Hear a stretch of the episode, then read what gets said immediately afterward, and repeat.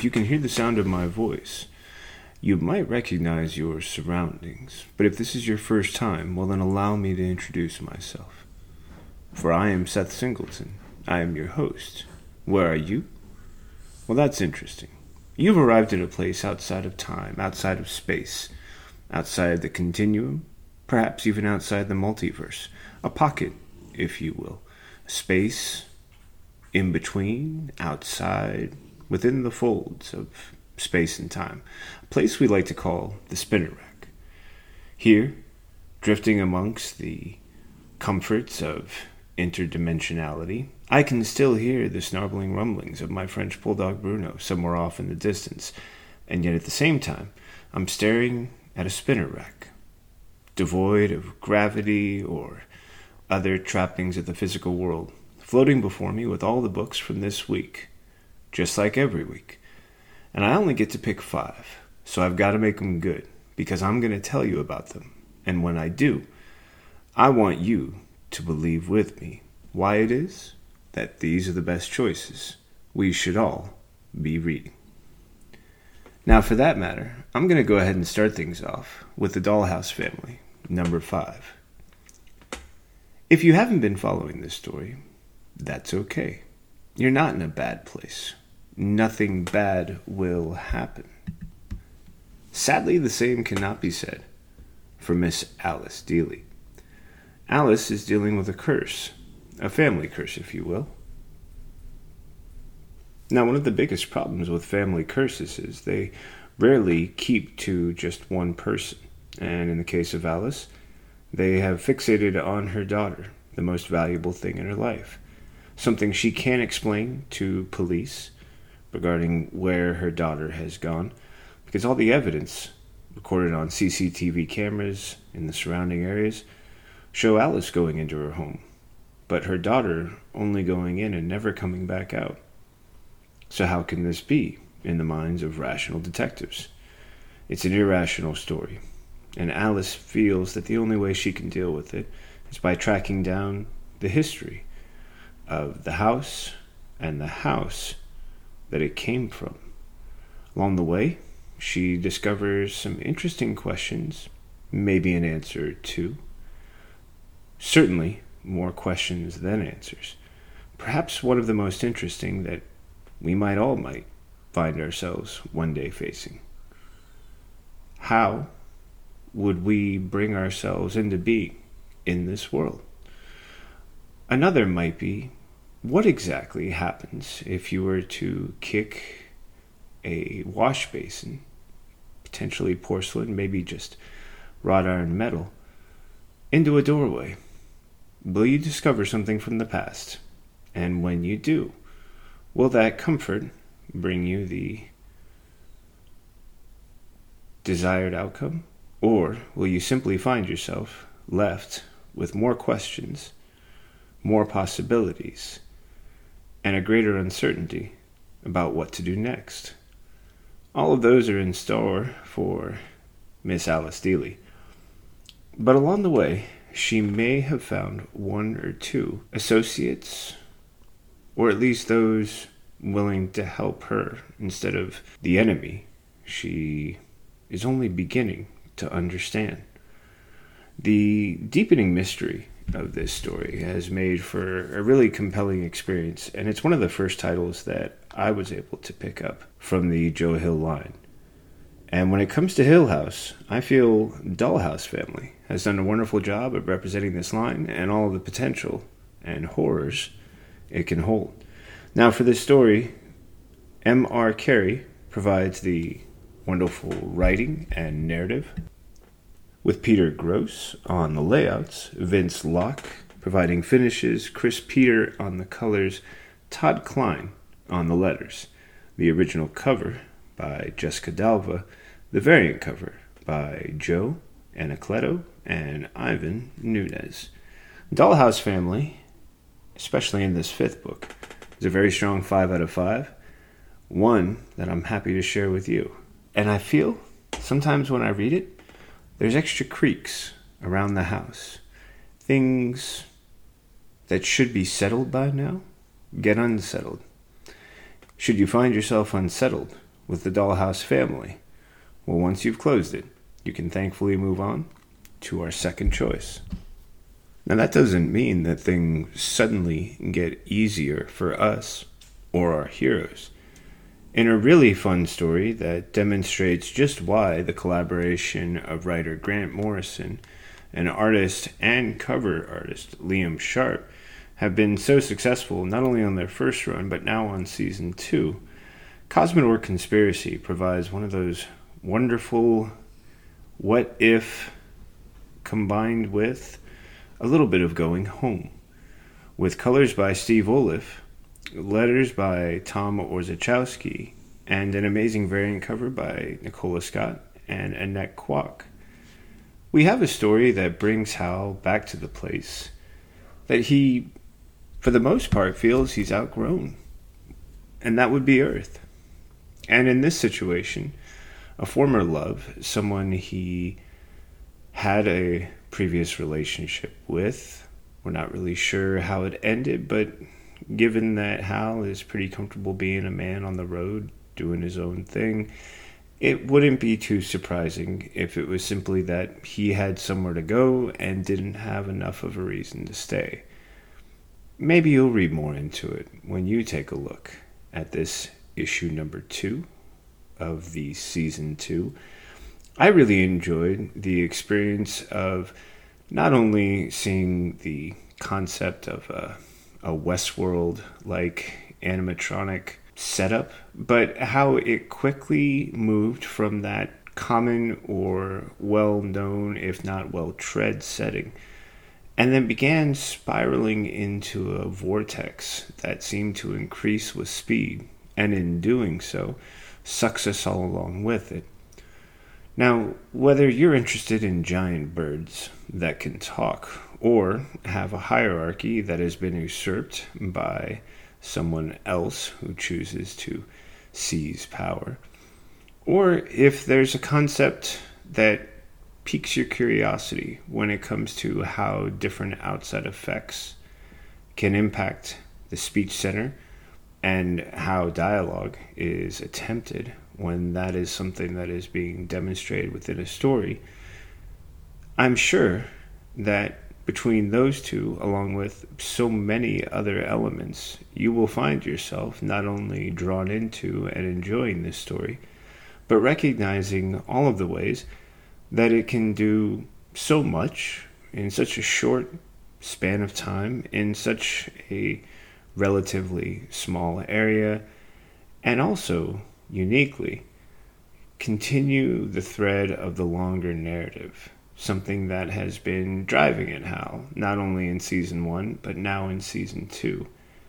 And even though there are some tender moments and some great conversation with a lost love, an old love, a flame that could be rekindled but won't, we have the opportunity to see some legendary and really classic references for Hal Jordan, the Green Lantern Corps, his identity, so many of the things that maybe haven't been seen from Hal in recent decades, but are still part of the larger history that we have all come to know and love regarding this Emerald Knight. And in this story, we really get a chance to see just how well Grant Morrison, Liam Sharp can craft this narrative, introduce some of the most really intriguing creatures descriptions, and through it, inventiveness. And I think that's one of the lasting tributes that this issue continues uh, as far as the tradition and the legacy that it has done such a wonderful job of mining and using for so many wonderful stories. Always happy when I have an opportunity to feel like I haven't been shoving a title or issue down your throat and I'm happy that I can feel like Green Lantern is spaced out just well enough that it's not appearing here too often, but yet at the same time is something that, when it does appear, feels like without missing a beat, you're right back into the story of Hal Jordan. That's my second choice, which is going to bring us into our ad break.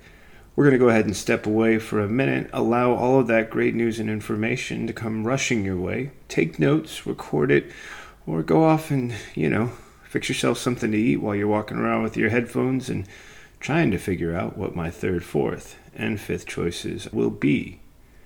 We'll be right back. Thanks for your patience. Hi, everyone. I'm here to tell you about the DC Comics News Podcast. Here every week to talk everything DC movies, TV, comics, and everything in between. But don't just take my word for it. Here are a couple of our sponsors. Listen to the DC Comics News Podcast. It's audio justice. no, no, no. It's audio chaos. These wackos are crazier than I am. Well, maybe you're both right. Regardless, you can catch us on every kind of podcast platform. Apple Podcasts, Google Play, Spotify, Stitcher, and everywhere you find great podcasts. So, um, can I go now? Let him go. He did everything you asked.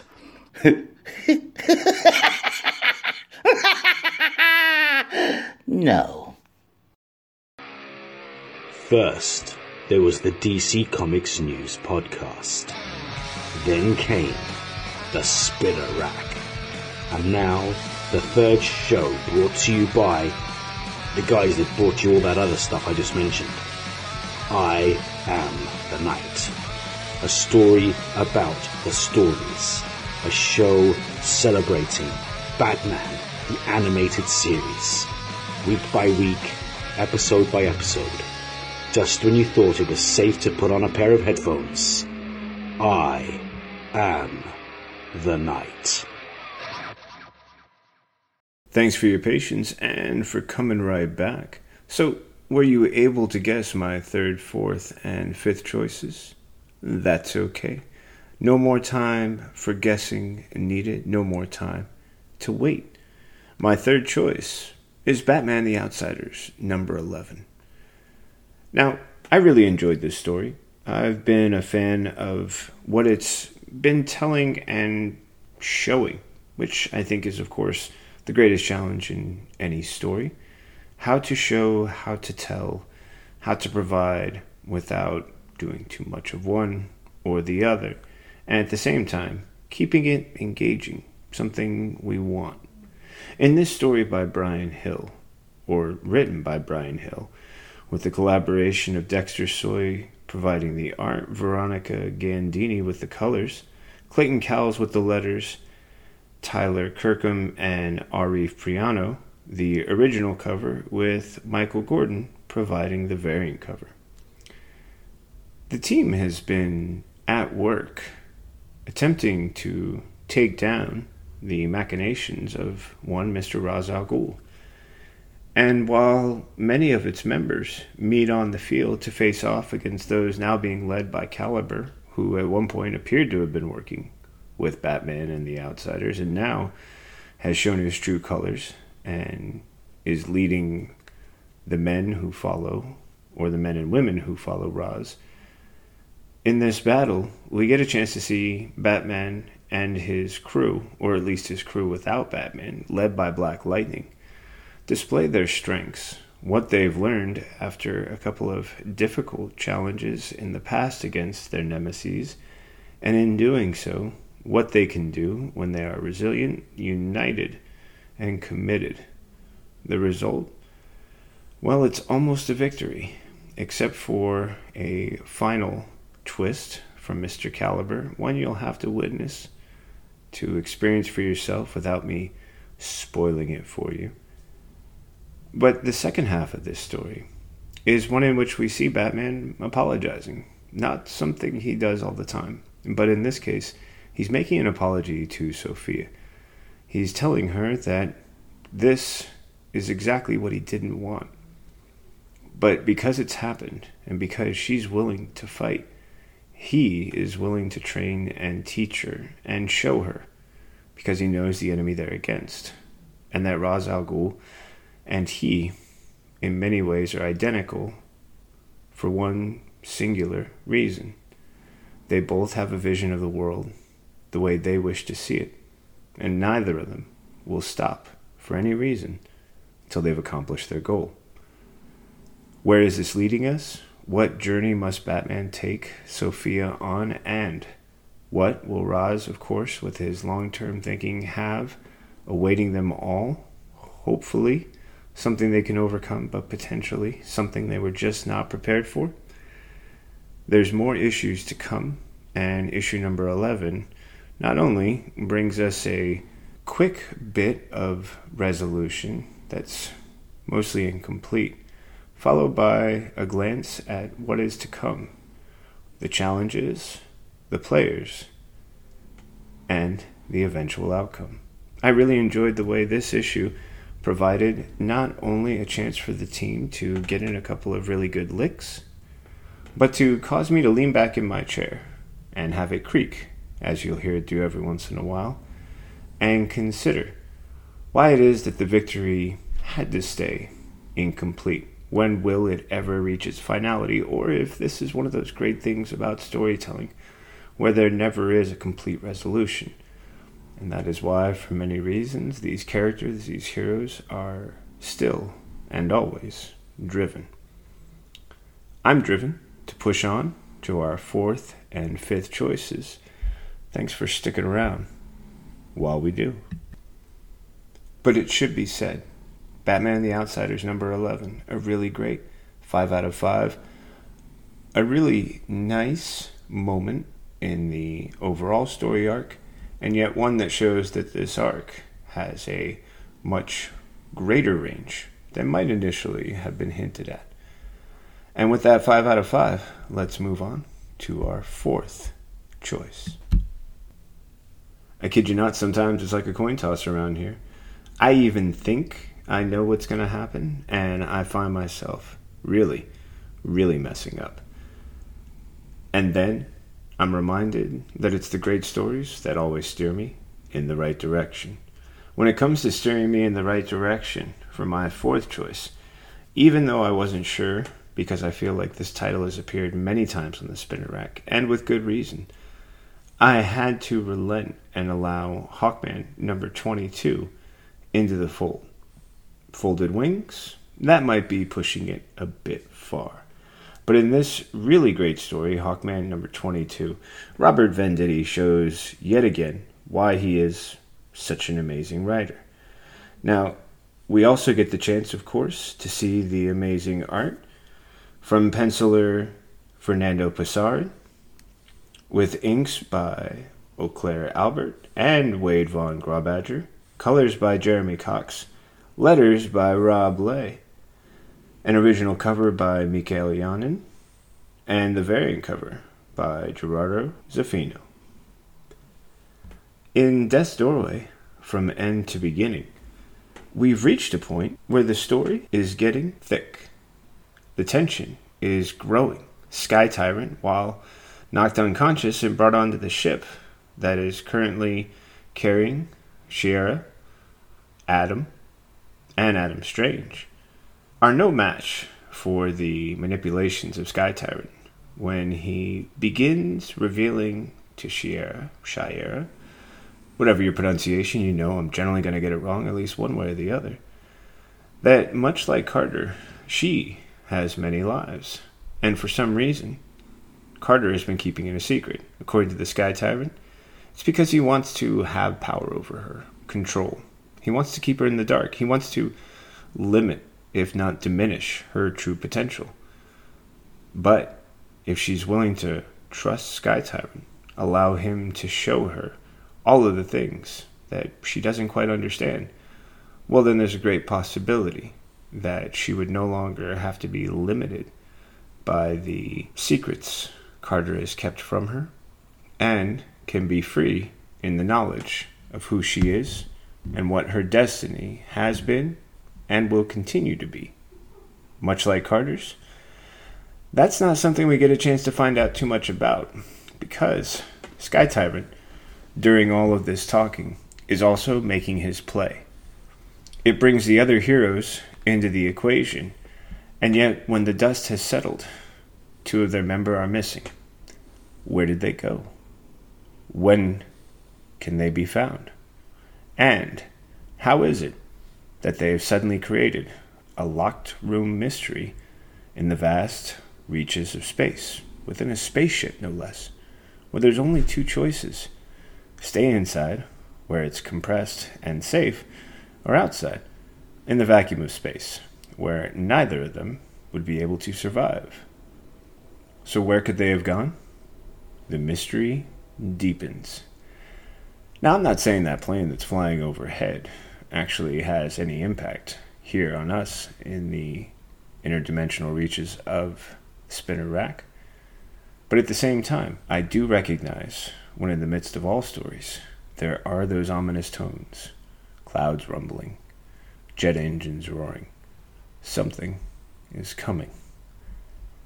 For this great book, five out of five, heading towards its conclusion, I know that something, at least as far as Mr. Robert Venditti is concerned, is a great story development and one that just might be back on the spinner rack next rotation. With that news and that 5 out of 5 book, it's time for us to dive right into my fifth and final choice. And for this episode, that choice is yet another book that was recently in the rotation. I'm, of course, talking about The Terrifics, number 26, in a story titled The Day Simon Stagg Died. We get a really fun approach to a very dark subject.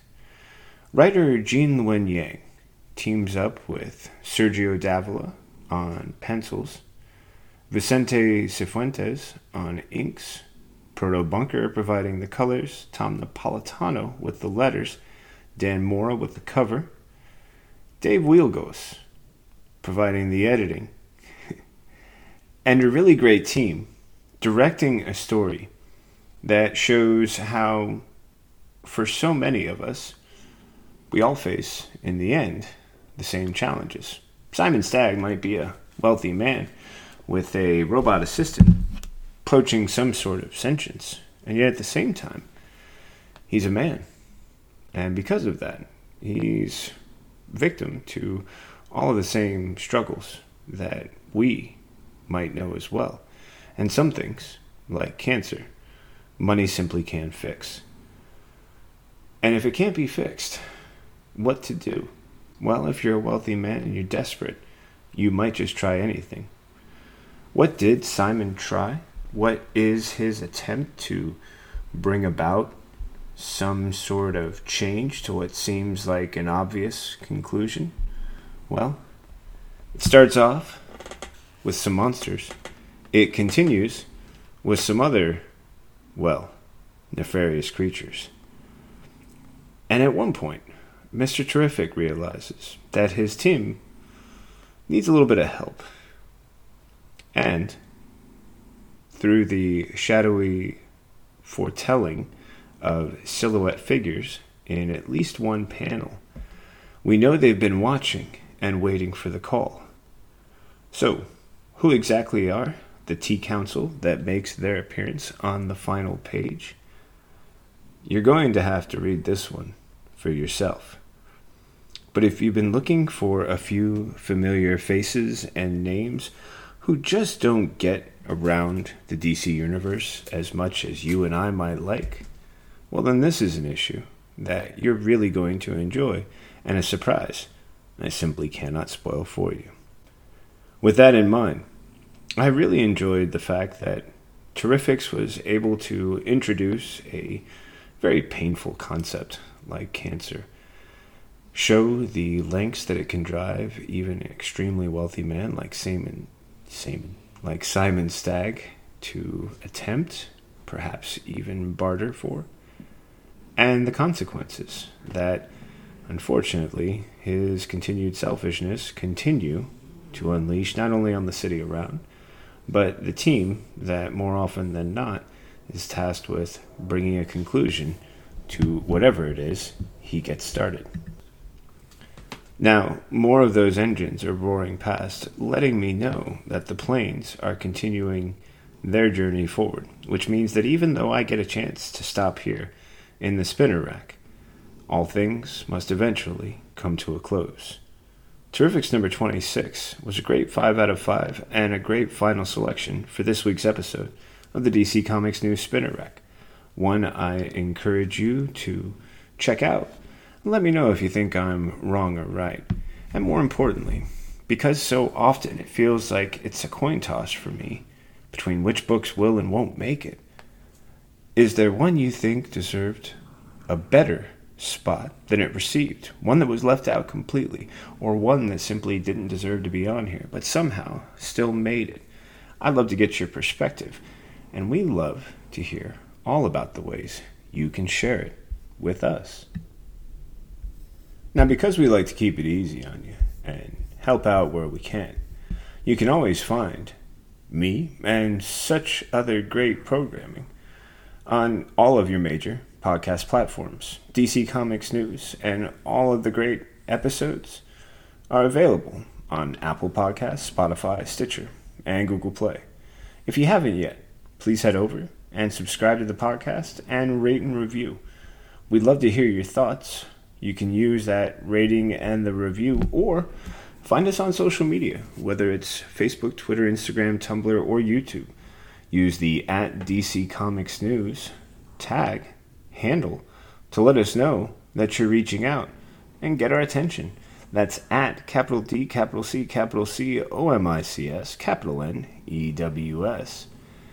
And if you want to find me specifically about an episode here of the Spinner Rack, well, you can use that at symbol in DC Comics News, or you could also just find me at Twitter on one more Singleton Instagram as Seth the Writer, or on my website, Seth Singleton Storyteller. You know, there's plenty of other places to find me too. Do a web search, pick your favorite, reach out, say hello. In the meantime, if you haven't had a chance, I'm going to encourage you to check out my co conspirator from the DC Comics News podcast team. Like me, he's branched out, providing really great content with his I Am the Night episode by episode breakdown of the classic Batman the Animated Series. Now, how do I know Steve? Well, he and I are co collaborators, co conspirators, cohorts on the DC Comics News podcast, weekly podcast broadcast, where you can catch us along with Brad Felicki and Kelly Gaines, bringing you all the news in movies, TV, streaming, source material comics, and a little category we like to call Other. Please, if you haven't, subscribe so you don't miss out on all of these great episodes and all of the other new content coming your way.